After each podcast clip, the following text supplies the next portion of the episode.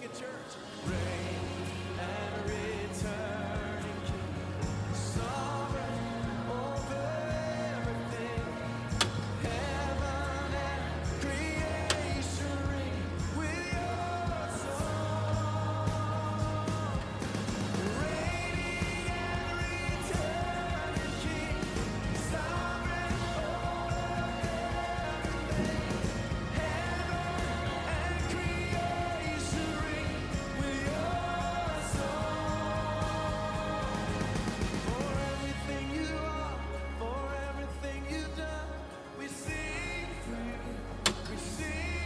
Jesus, keep me near the cross, there a precious fountain.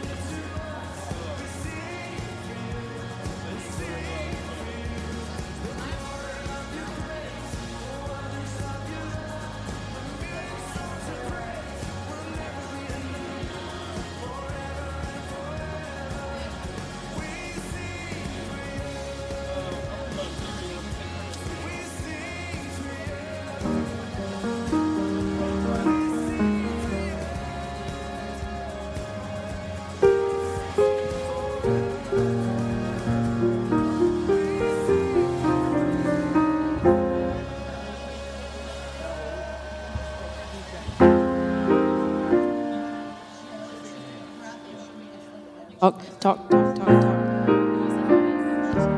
Yeah, talk. Check, check, Check one, check, two. two, Check check, one, check, two. check. That's This is how I fight my. sing with me. Just do. This is how I fight my battles.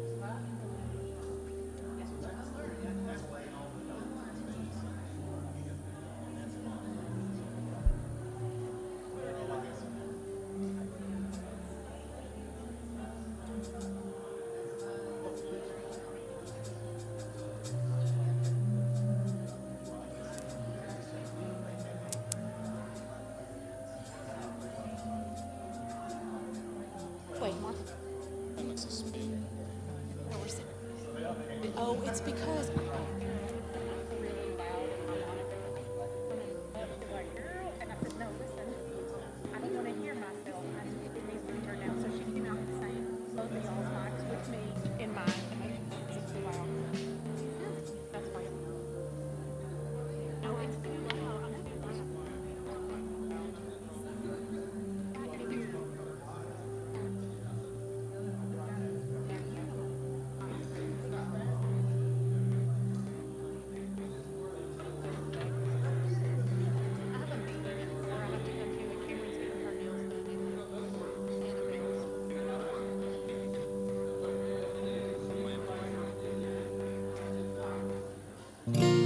Good morning. Will you stand with us and let's sing together? This is the day that the Lord has made. And how's the rest of that go? I will rejoice and be glad in it. One more time. This is the day the Lord has made. I will rejoice and be glad in it. Let's sing this together. This is the day.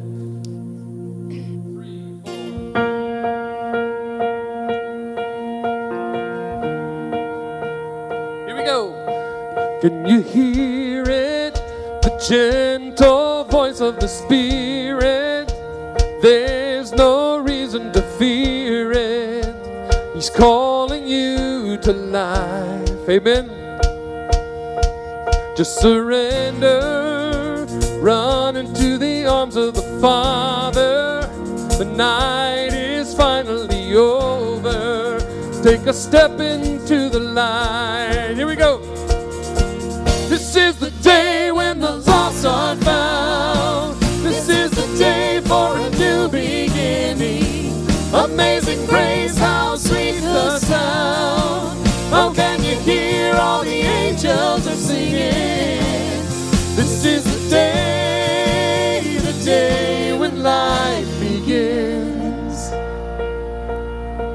Can you see it?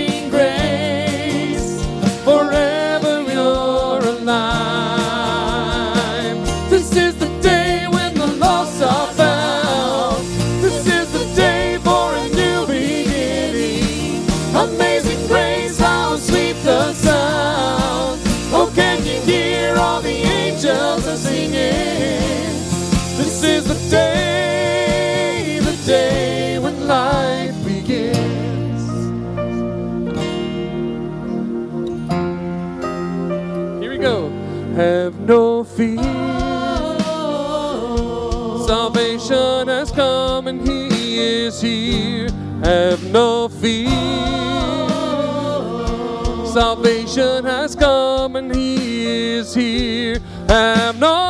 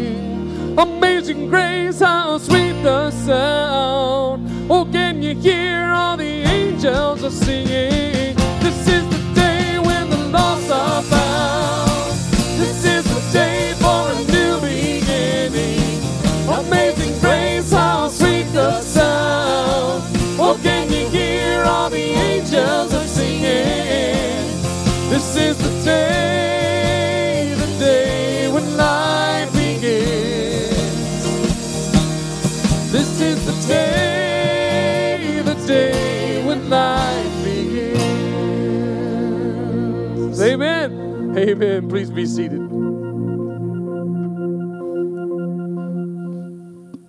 Good morning and welcome to First Baptist Church. We'd love to welcome you. If you're a, new, a, guest with us for your first time this morning, we want to especially welcome you.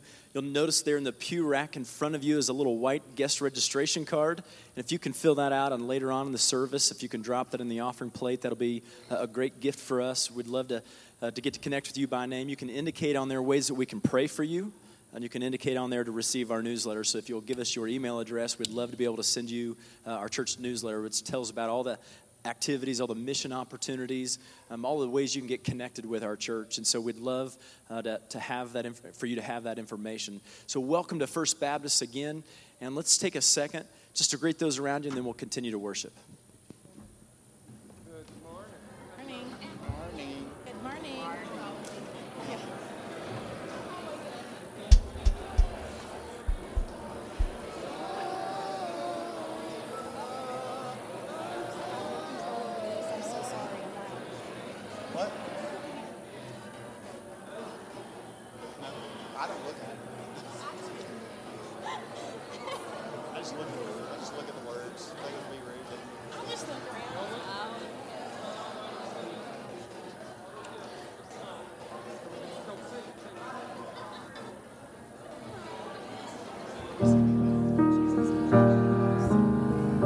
Jesus, keep me near the cross. You know this hymn. Let's sing it together. Jesus, keep me near.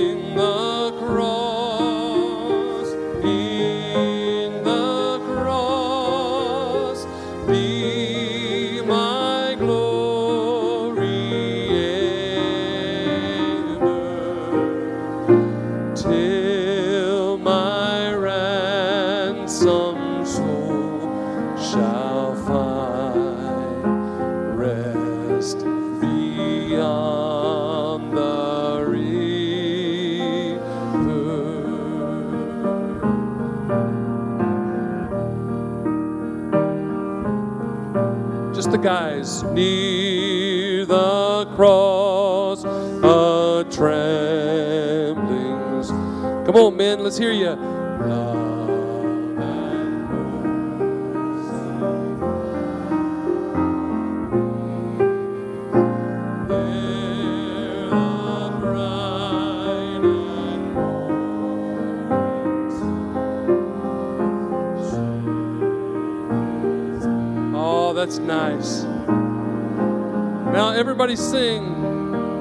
second. Here we go. And sing.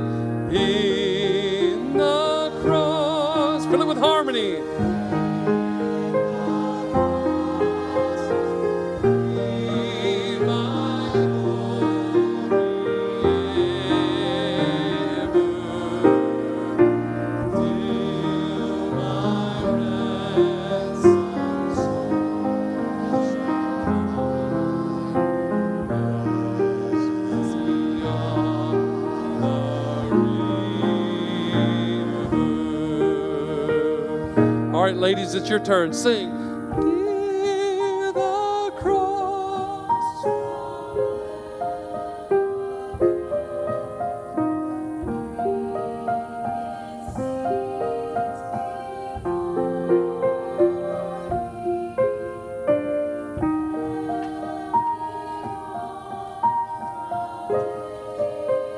Ladies, that's beautiful.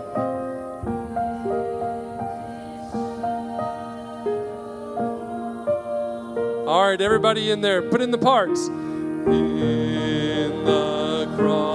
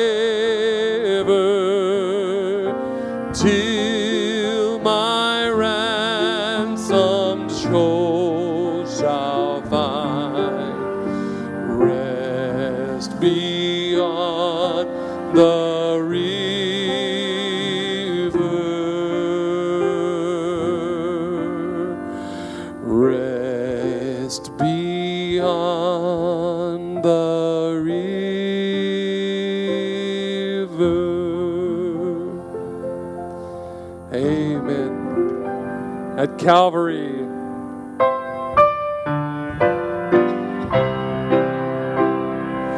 years I spent in vanity and pride, caring not my Lord was crucified, knowing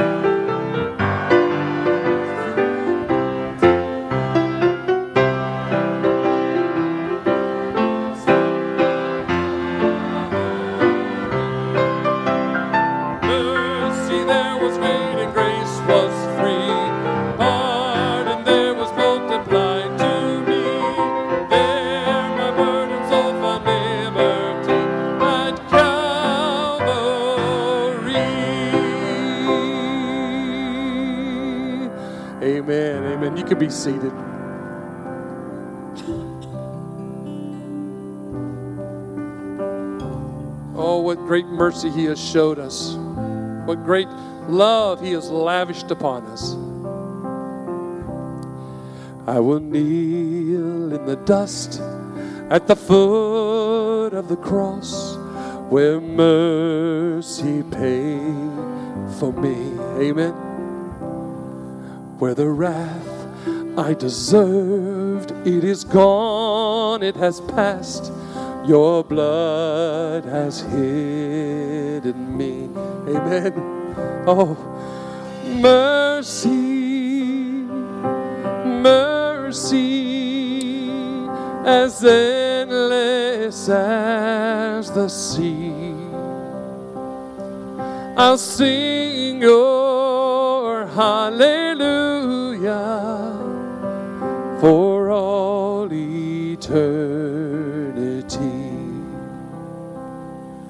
We will lift up the cup and the bread we will break, remembering your love. That's right. We were fallen from grace, but you took all our shame and nailed it to a cross. Sing it, here we go. Mercy,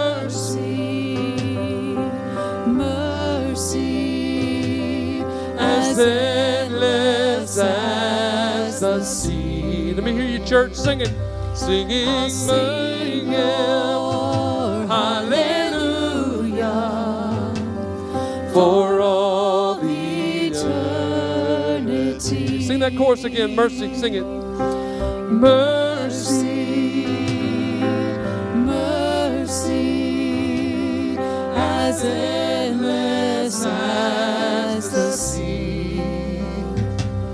I'll sing your hallelujah for all eternity.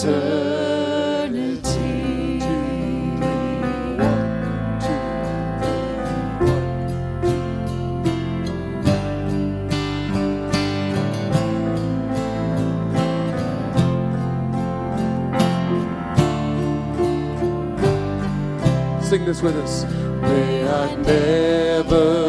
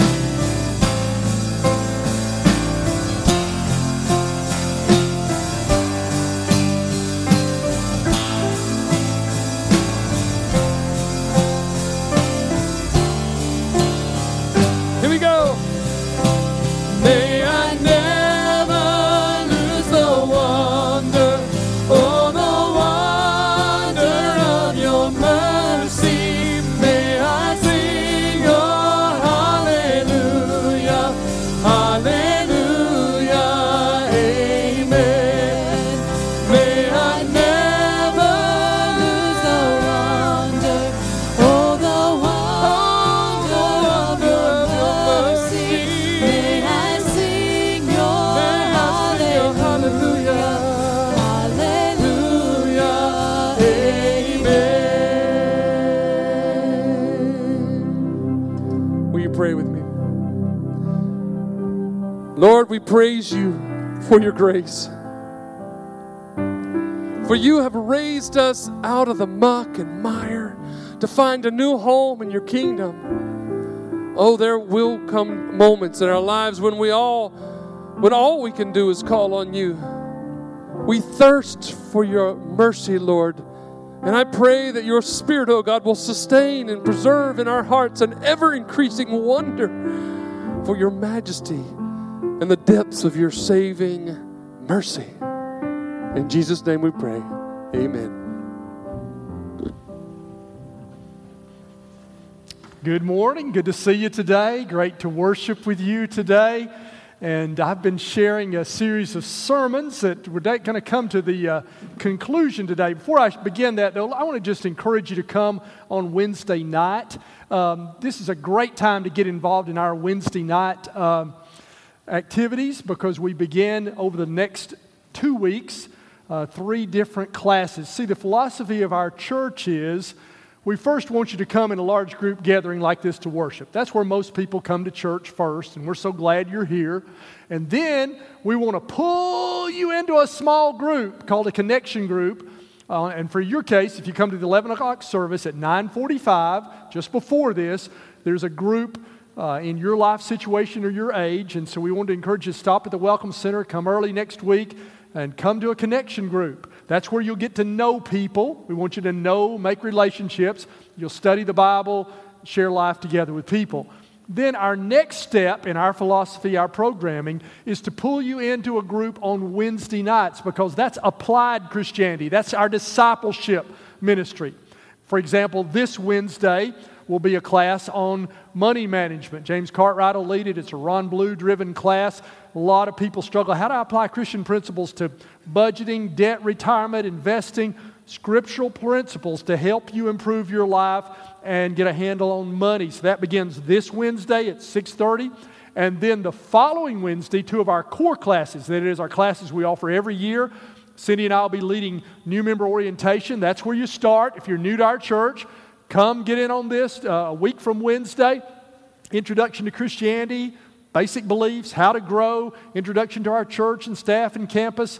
And uh, you can join there, no obligation, but it's the way if you have any questions. We ask every new member within a year after you join to go through this class. And then also beginning is ministry class. Uh, Kathy Bogle will lead by helping to find your unique shape for ministry. Hope you'll be a part of that as we begin a new area on Wednesday nights in the next two weeks. Today's the final sermon in my series on the parables of Jesus entitled, What is the Kingdom of Heaven Like? And we've learned that there are two dimensions to the kingdom of heaven. First of all, is the present dimension, the already. Jesus has already come to earth. He's already set up his kingdom at his first coming in the hearts of any who will abdicate the throne of their lives and let Jesus run your life. He'll be king. He'll bless you. You can know the benefits of the kingdom in your life today, abundant and eternal life. That's the present dimension of the kingdom now being set up through the church and the preaching of the gospel. But there's a fuller dimension, a culmination, the not yet, the future kingdom. And when all of the promises of the king are going to come true on our earth, Well, today we're looking at two parables from Matthew 25 that are about the future dimension of the kingdom. So, what's the coming of Jesus the second time going to be like? What's this future kingdom going to be like? How should we live in light of the culmination of the kingdom that is coming? That's what we're going to look at today. It's in Matthew 25. I invite you to follow in your Bible or follow on the screen with me. Matthew 25, 1, the first parable is called the parable of the ten virgins, or if you want a contemporary name for it, you could call it the parable of the ten teenage girls, or you could call it the parable of the ten college co-eds. It's sort of that group of people that we're looking at here. And it says, Matthew 25, 1, at that time, the kingdom of heaven will be like. Notice that many of the parables we've seen so far say the kingdom of heaven is like. They're talking about the present dimension. Now it moves to the future, future dimension of the kingdom, the not yet. The kingdom of heaven will be like ten virgins who took their lamps and went out to meet the bridegroom. Now, it'll help us to understand this parable to take a minute to understand what we know of the background of Jewish weddings. They're a little different from ours. There are two stages to a Jewish wedding betrothal and then the wedding ceremony. Betrothal was the first stage where you're committed, you're pledged to one another, but you don't live together yet. You probably know about that by reading the Christmas story because Mary and Joseph were betrothed uh, to one another. And then she found out she was with child, and, and Joseph would have had to divorce her, even though they had not lived together. So a father might arrange a marriage, and then the son would, would carry out a proposal and a commitment and a pledge of life and betrothal. And then he might go away back to his father's village or back to his father's house for maybe a year, several months to a year for betrothal. During this year, he might well build a house for his new bride, maybe in his father's village or even connected to his father's house. Uh, they would build another unit like around a central courtyard. And then, when the time of betrothal was up, when everything was ready, uh, they would set a date, and the bridegroom would show up again at the bride's house or in the bride's village, and uh, they would meet him, and then there would be a procession, a parade from the bride's house to the new house or to the father's house, wherever the wedding would be. That's why they have these lamps. They have lamps, and these, this word for lamps is sort of like what I would call a tiki torch. You know what a tiki torch is? So it has a handle, has a reservoir for oil at the top, has a wick or a cloth. And so these young girls would be going to carry this when the bridegroom comes and they go in the procession back to the place of the wedding ceremony. It would be at night. And so they're waiting for him uh, to come. And then when he comes and uh, gets the bride, and all of the wedding party follows, and they'll wind through the streets of the village because they want everybody to see them, and they'll festive parade, and then they'll make their way to the groom's new home or the father's house where the wedding ceremony will be. And then the, after the ceremony will be like a seven day feast. It's sort of like a stay at home honeymoon. They don't go anywhere, they just stay there, and all the wedding party stays there and eats and has a good time. If you've read the story of Samson, it tells of Samson getting married in the Old Testament, and a seven day feast followed his, his wedding there. So that's sort of the background of what it's like. Now, what does that have to do with us? Well, think about it for a moment. This is just like the return of Jesus. The Father in heaven has arranged a marriage. The Father sent the Son to be the Savior of the world. And the bridegroom has come and he's proposed to us, hasn't he? And those of us who have said yes, we're betrothed to him. We're in a committed, unbreakable relationship to him, right? And uh, we have pledged ourselves to Jesus. And now he's gone away, hasn't he? And one day he's coming back. What's he doing while he's gone away? Well, he said, In my Father's house are many rooms. I go to prepare a place for you. And if I go and prepare a place for you, I'll come again and receive you to myself, that where I am, there you may be also. So Jesus is up in heaven. He's building a house for us. That's pretty cool, isn't it? He's getting it ready for us. And when the time is right, He's going to come back and He's going to come back to us. And uh, we don't know when it's going to be exactly.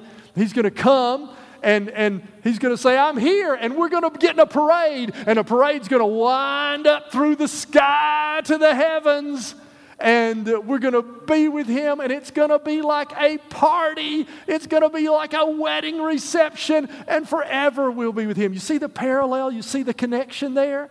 Okay, then let's look at this parable. Our parable is about 10 young women who are waiting for that bridegroom to come. Maybe they're like bridesmaids or friends of the bride. And it says uh, these 10 virgins took their lamps and went out to meet the bridegroom. Five of them, verse 2, were foolish, and five were wise. The foolish ones took their lamps, but did not take any oil with them. The wise ones, however, took oil in jars along with their lamps.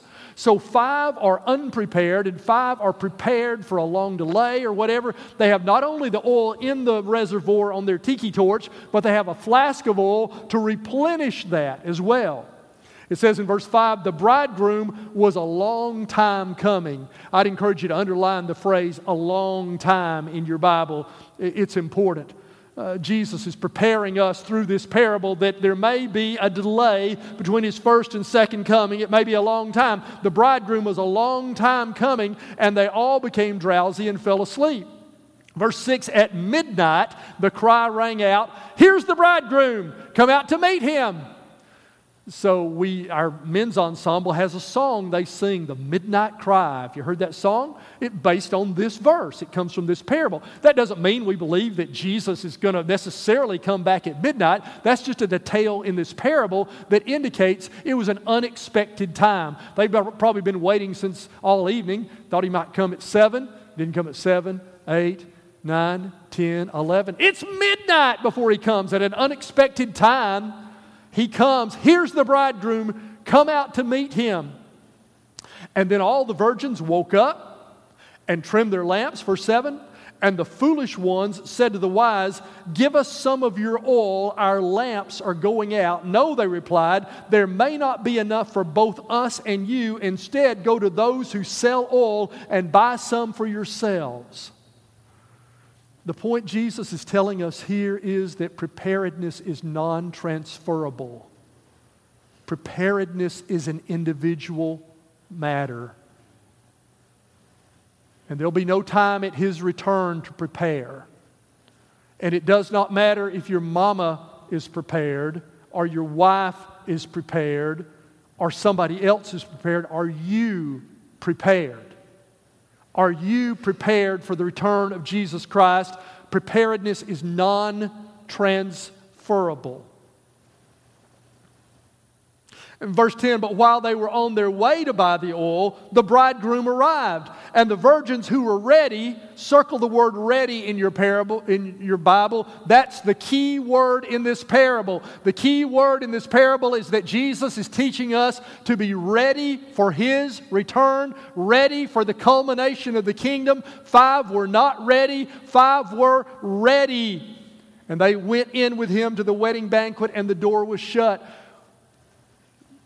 Are you ready for the return of Christ? You say, well, what, what does it mean to be ready? How do I get ready?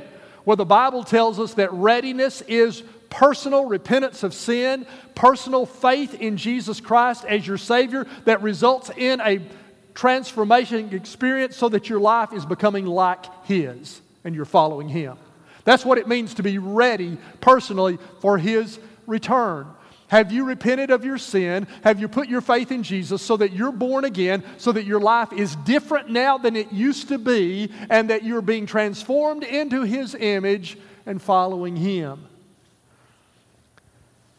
Those who were ready went into the wedding banquet and then the door was shut. We have seen that in the present kingdom, the door is wide open. Do you remember the first parable in the series that we looked at? It was also about a wedding banquet. There was also an invitation to come, and those who were invited didn't want to come. And so everything was ready, and they said, Well, then invite anybody to come. Go out and anybody you see, say, hey, there's great food, there's a party, you can come. The original guest didn't come. So everybody can come in. In the present kingdom, the kingdom of heaven is like this. The door is wide open, but the kingdom of heaven will be like this. The door is shut.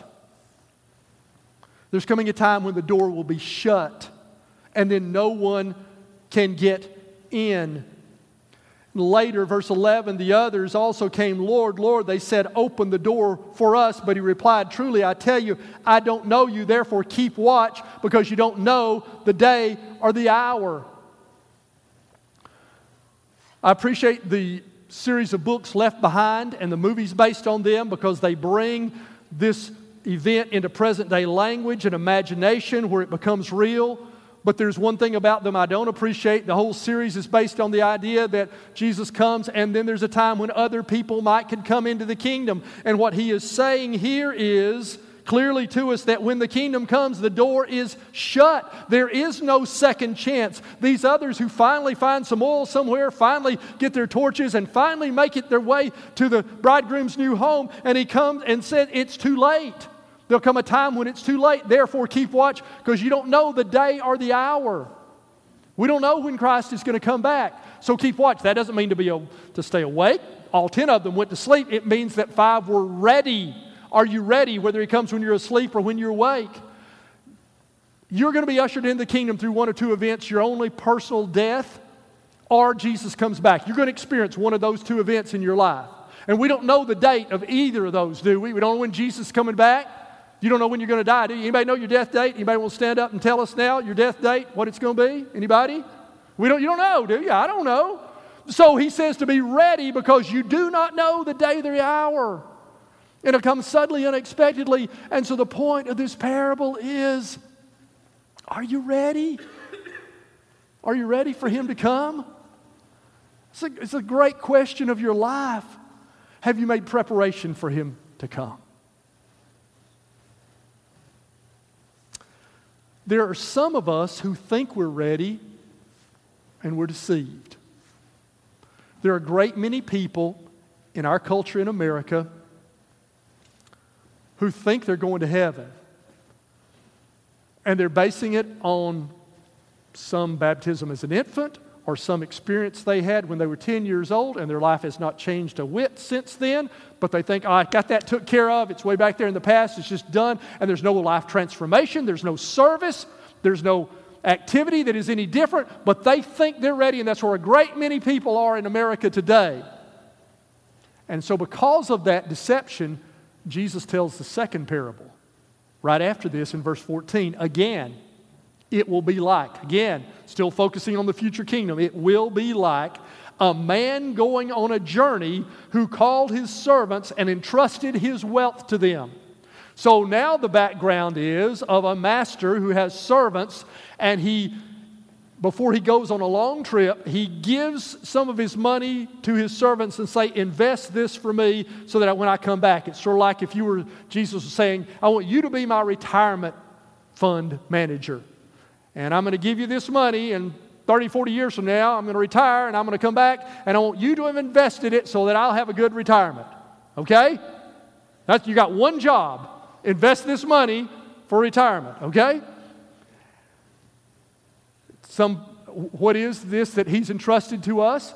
Well, it's a variety of things. The, the latest version of the NIV calls it the parable of the bags of gold to make it clear that this is money. And so, yes, your money is one of the things that He's entrusted to you. You know where you got your money? It came from God. And He's entrusted to you, and you're supposed to do something with it to glorify Him. How are you investing the money that's been entrusted to you? But it's broader than money. The original, or not the original, but the older title of this uh, parable was the parable of the talents. Uh, it was changed because that's not, we don't think of that as a unit of money. A talent was a unit of money. But it does apply in that broader sense of your, your talents. He's given to you your spiritual gifts and your natural abilities, and you'll give an account to them, Him for how you've used those. It applies to our time. Every second is a gift of God and He has given us time. He's going to come back and see what we've done with our time. How have you spent your life? It applies uh, ultimately to the message of the kingdom. He's entrusted to us the message of the kingdom. He's going to come back and see what we've done with the message of the kingdom. So you get the idea in this parable. Jesus is the master, we're the servants. He's entrusted this stuff to us money, time, talent, spiritual gifts, the gospel, and He's going to come back and see what we've done with it. Verse 15 To one he gave five bags of gold, to another two bags, and another one bag, each according to his ability. And then he went on his journey. So he hasn't given us all the same, has he? God's sovereign. He didn't give us all the same amount of gifts. Some of you are more talented than others, some of you are, are wealthier than others. That's his sovereign right. And now he's gone, hasn't he? Jesus is not here on earth, but he's coming back. And so it says in verse 16 the man who had received five bags of gold went at once and put his money to work and gained five bags more, 100% increase. So also the one with two bags of gold gained two more, but the man who had received one bag went off, dug a hole in the ground, and hid his master's money. After a long time, why don't you underline that in your Bible if you heard that phrase before, somewhere else before? Yeah, in the parable just before. It's what ties these two parables together. They're both about having how it's going to be in this interim before the coming of the kingdom. And when it has been a long time, how are we to live? After a long time, the master of those servants returned and settled accounts with them. So Jesus is coming back, and we're going to give an account for what we've done with our time and our money and our gifts and our talents. We're going to give a reckoning to Jesus of how we spend our lives. And you may say, Well, I thought if you're a Christian, I thought all your sins were forgiven and they weren't going to be brought up or anything at Judgment Day. I believe that's true. But that doesn't mean there's no accounting of your life. I believe that since you've become a Christian, you're going to give an accounting for what have you done with your life. Now, this is, this is helpful because it means that your life matters. You ever get to thinking, well, my life is, doesn't matter at all? Every day matters because it's an investment God has given us, and you have the potential to do something for Him. And so he comes back and settles accounts with them. And verse 20 says, The man who had received five bags of gold brought the other five. Master, he said, You entrusted me with five bags of gold. See, I've gained five more. Verse 21, the master replied, Well done, good and faithful servant. I invite you to circle the word faithful in your Bible. It is the key word in this parable. It is about faithfulness. The first parable, the key word was ready. The first parable is telling us that we need to be ready. Now, this parable is telling us we need to be faithful in light of the coming of the kingdom. Well done, good and faithful servant. You've been faithful with a few things. I'll put you in charge of many things. Come share your master's happiness. Here's the rewards of heaven outlined for us in this verse. The first reward of heaven will be the praise of the master. I hope I can live my life so that Jesus will say one day, Well done, good and faithful servant. You've been faithful over a little bit. Wouldn't that be worth it all? I, I mean, no matter what happens in life, no matter the failures and the troubles you encounter, wouldn't it be okay if you finish this life and Jesus stands before you and says, Well done, good and faithful servant? Wouldn't that be worth it? Won't you live for that? And no matter what happens, to have His praise. That's the first reward of heaven. Second reward of heaven is greater reward or opportunity or authority in heaven. I don't know how this will work, but he says, You've been faithful with a few things, I'll put you in charge of many things. Luke's account of a similar parable, he says, You've been faithful over a few things, I'll put you in charge of 10 cities. What's that going to be like in heaven? I don't know, but there's greater responsibility, enjoyment, authority in heaven for those who've been faithful. And the third reward, the Master's praise, greater enjoyment of heaven. The third praise is come and share your Master's happiness. The Master's, same word for joy, translated other places joy, joy or happiness. Heaven's going to be full of joy and happiness. It's Jesus' joy. You get to share. Jesus says, Come share my joy. What a reward that will be in heaven. Verse 22 The man with two bags of gold also came. Master, he said, You entrusted me with two bags of gold. See, I've gained two more. Exact same thing he says to him. His master replied, Well done, good and faithful servant. Circle it again. You've been faithful. Circle it again. With a few things, I'll put you in charge of many things. Come and share your master's happiness. So they didn't have equal things to bring to the Lord. They weren't given equal opportunities, spans of life, natural gifts, money, but they've been faithful in what they had been given, and the same commendation is given. And then, verse 24 then the man who'd received one bag of gold came. Master, he said, I knew that you're a hard man. This is not a good way to start out with your boss. This is not a good model for how to go visit your boss tomorrow morning. Master, I know that you're a hard man, harvesting where you have not sown and gathering where you have not scattered seed. So I was afraid and went out and hid your gold in the ground. See, here's what belongs to you. He excuses his laziness by accusing the master. It's sort of like if you had your retirement fund manager, 1975, you gave him $10,000, and uh, 40 years later you want to retire, and he says, Oh, I still got that $10,000 in the drawer. Here's your money back. I hope you have a great retirement with $1975 uh, here today.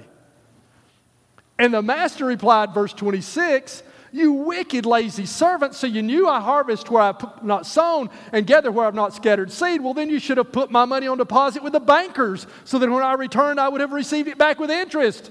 You could at least opened a passbook account. It doesn't take but a few minutes to do that. You could have bought a CD or done something. It wouldn't have been a lot of work, would it? You could, I would have had some interest. And verse 28 says, So take the bag of gold from him and give it to the one who has 10 bags his reward's taken away and given to the other. For whoever has will be given more, and they'll have an abundance, and whoever does not have, even what they have, will be taken from them. And so, what we think up to this point is okay, this guy gets into heaven, but he doesn't have any rewards, right? Because he, he didn't do anything with his life, so his rewards are taken away. And then Jesus throws us a curve, as he often does in these parables. And we get to the last verse, and he says, And throw that worthless servant outside into the darkness where there'll be weeping and gnashing of teeth. This guy doesn't get into the kingdom at all, he goes to hell. Whoa, Jesus. What is this about? I thought heaven was a free gift of grace, just received as a gift. But this unfaithful servant doesn't get in. And what Jesus is telling us there yes, heaven is a free gift anyone can receive by repentance and faith. But if you receive it, it will transform you because those who are ready, keyword to the first parable, will also be faithful, keyword to the second parable. And if you are not faithful, then it casts doubt on your readiness because Faithfulness comes from being ready, and those who are ready will be faithful. And so Jesus is rattling the cage of these smug, complacent Jews who assumed they were going into the kingdom just because they were Jews, even though they were devouring widows' houses and had no integrity and righteousness. But they just they were in. We're in like Flynn. We're Jews. We're, we're going to the kingdom. And Jesus tells these parables about readiness and faithfulness to show that readiness will bring faithfulness. You see, in both of these parables, there are people who are deceived, who think they're in the kingdom, but they're not. In the first parable, there are 10 bridesmaids. They all thought they were going to the wedding, but five were prepared and five were unprepared, and there was a separation between the two groups, and the group that was not in was surprised. Lord, Open the door. I never knew you. And in the second parable, there are three servants. Oh, we're all three servants of the master. We're all three. But two were faithful and one was unfaithful. And the unfaithful one did not get in. And Jesus is rattling the cage of those who are deceived and who are smug and complacent and says, Are you ready? And are you being faithful? because readiness will produce a different quality of life. And I've got to say to you that I really believe one of the great tragedies of our culture, Christianized America, with, a, with an American heritage of Christianity, is that there are many people who are deceived and many people who think they're going to heaven and they're not. I just challenge you to ask your friends and neighbors two questions Do you think there's a heaven? Do you think there's any afterlife? whatever you want to call it. And do you think you're going? Do you think you'll be there? And you'll encounter some, a few atheists and agnostics and a few uh, materialists. I'm betting in Coffee County, I don't have any scientific basis. You try it among your work, in your school class, and I'm betting eight out of 10 people are going to tell you, I think there's an afterlife, and I think I'm going to, going to be there. Their basis may differ, but, but we, we're, we're, Eight out of 10 of us probably think that. Eight out of 10 are not faithful. They're not in church. They're not, they're not giving. They're not serving the Lord. But there's this thought of because of something, either my connection to some other prepared virgins, forgiveness non transferable. Or because I've done something in the past that, I, that, that I'm okay. And Jesus would deliberately rattle us a little bit here and to say, I want to shake you from that deception. Is there faithfulness that comes from that readiness? Everywhere I go, everybody's going to heaven. Every funeral I, I preach, they all tell me, well, she's not suffering anymore. Jesus is saying that some people are suffering more. That's what he's saying right here. Some are. But by the time we get to funerals in Coffee County, everybody's in heaven. I, am just, I'm just telling you, everybody's in heaven. And Jesus, it's not what he says. He's, his whole point of these parables to hear the division, the separation. And you might, you might say, well, Pastor, with all that talk, you're sort of, you're sort of rattling my cage and causing me to, to wonder about my preparedness a little bit. Good! That's the whole point here. This is worth doing some digging into our souls and to see, not based on my righteousness, but based upon His, have I received His righteousness by repentance and faith? And have I been transformed into a person? And what am I doing with my life now? Because the greatest goal is to hear Him say one day, Well done, good and faithful servant. You've been faithful over a few things. I'll put you in charge of many things. Come and share your master's happiness. Let's pray. Oh God, I pray in these moments your spirit will draw to you through the open door of the present kingdom those whom you would call to eternal life. I pray in this time, if there's a person in this room that is not ready,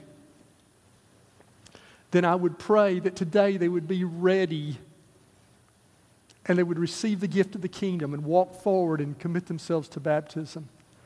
And Lord, I would pray if there are any of us who are deceived, who are not faithful and we at least need to look at our lives and see is this lack of faithfulness due to a lack of readiness? That God, none of us would be those people saying, Lord, Lord, open the door.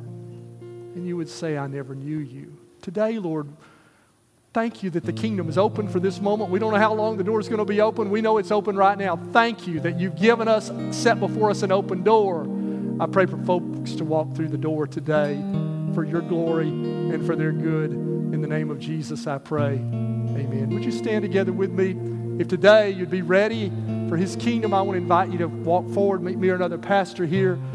Somebody will pray with you if you need somebody to lead you in a prayer to repent of your sin, put your faith in Jesus. Would you do that today? The door's open for this moment. Need a church, we'd invite you to come. As God speaks to your heart, would you come? Lord, hear our cry. Come heal our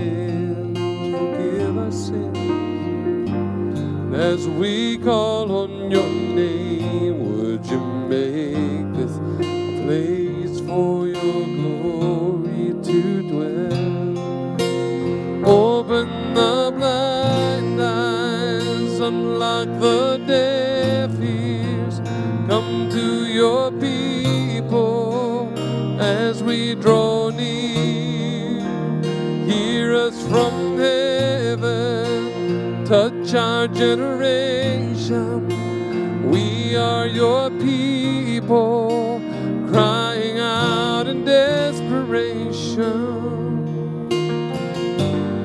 Lord, hear our cry. come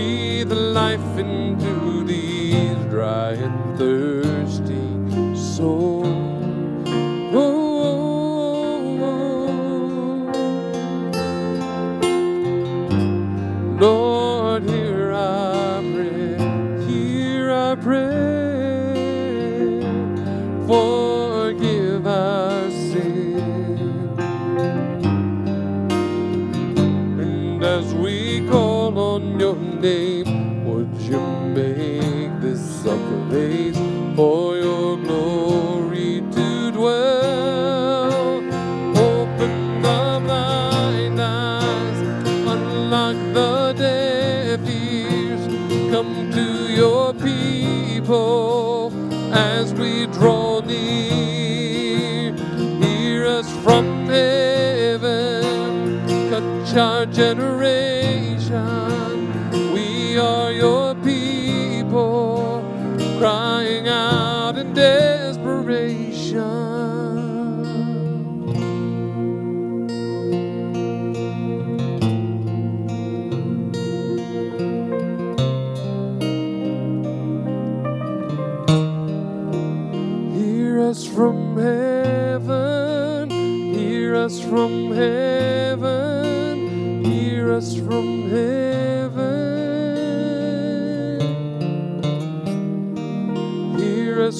Heaven, hear us from heaven, hear us from heaven.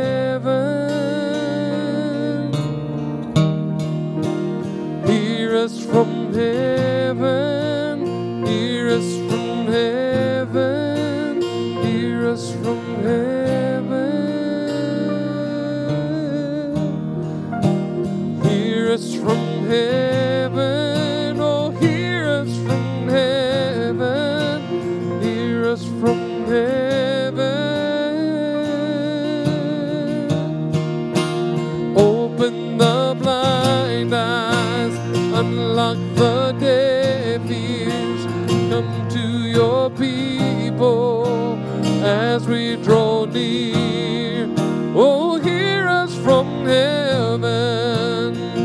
our generation. We are your people, crying out in desperation. Amen. Thank you. You may be seated. We're going to give our offerings now as a further act of worship to God. If you have a guest card, you can let that be your offering. If you're a guest, we thank you so much for coming, and we want to. I want to invite you to stop by the Welcome Center. I'll be there on the way out. I have a small gift for first time guests. I'd love to meet you, answer any questions you have. Thank you for being here. Let's pray.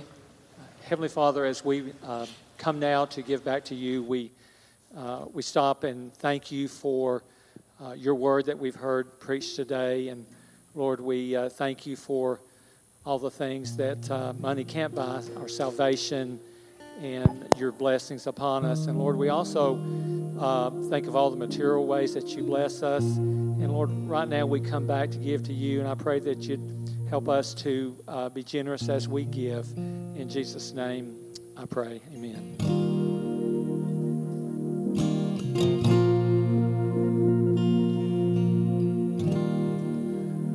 Do you have the spirit of heaviness? Do you find that you're depressed? The Bible says that a way to combat that is uh, with this, with put on the garment of praise in Isaiah 63. uh, Excuse me, Isaiah 61 3 talks about putting on the garment of praise for the spirit of heaviness. You might say that's how we fight our battles right there. You feel down in dumps, praise the Lord. That's how we fight our battles. This is how I fight my battles, right? This is how I fight my battles. This is how I fight my battles. Just right here, just like this. This is how I fight my battles.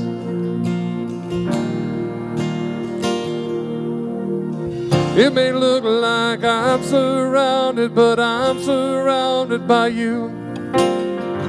It may look like I'm surrounded, but I'm surrounded by you. Come on, sing it. It may look like I'm surrounded, but I'm surrounded by you. One more time. It may look like I'm surrounded, but I'm surrounded by you. Cause this is how I fight my battles. This is how I fight my battles. This is how I fight my battles. This is how I fight my battles. Sing it again. This is how I fight my battles. This is how I fight my battles. This is how I fight my battles. This is how I fight my battles. This may look like I'm surrounded, but I'm surrounded by you. That's right. It may look like I'm surrounded, but I'm surrounded by you. It may look like I'm surrounded, but I'm surrounded by you. It may look like I'm surrounded, but I'm surrounded by you. This is how I fight my battles. This is how I fight my battles. Sing it, church. This is how I fight my battles. This is the way we do it. This is how I fight my battles. Sing it. Here we go. This is how I fight my battles. This is how I fight my battles. This is how I fight my battles. This is how I fight my battles. Here we go. It may look like I'm surrounded, but I'm surrounded by you. Oh, may look like I'm surrounded, but I'm surrounded by you. It may look like I'm surrounded, but I'm surrounded by you. Come on, church, stand up. It may look like I'm surrounded, but I'm surrounded by you. This is how I fight my battles. This is the way we do it. This is how I fight my battles. This is how I fight my battles. This is how I fight my battles. Come on, church. This is how I fight my battles. This is how I fight my battles. This is how I fight my battles. This is how I fight my battles. Oh Lord, we come before you this morning fighting those battles, fighting those battles of depression, loneliness, hurt in our hearts, those things that drag us down, Lord. We're turning them over to you by just lifting you up in praise. We overcome the spirit of darkness, the spirit, the spirit of heaviness by lifting up our voices and our hearts in praise of you, putting on those garments of praise, Lord. This is how we fight our battles. Right, church? This is how we fight our battles. Let's sing it. Here we go. This is how we fight our battles. This is how we fight our battles. This is how we fight our battles. This is how we fight our battles. This is it. This is how we fight our battles. This is how we fight our battles. This is how we fight. It may look like I'm surrounded. This is how we fight our battles.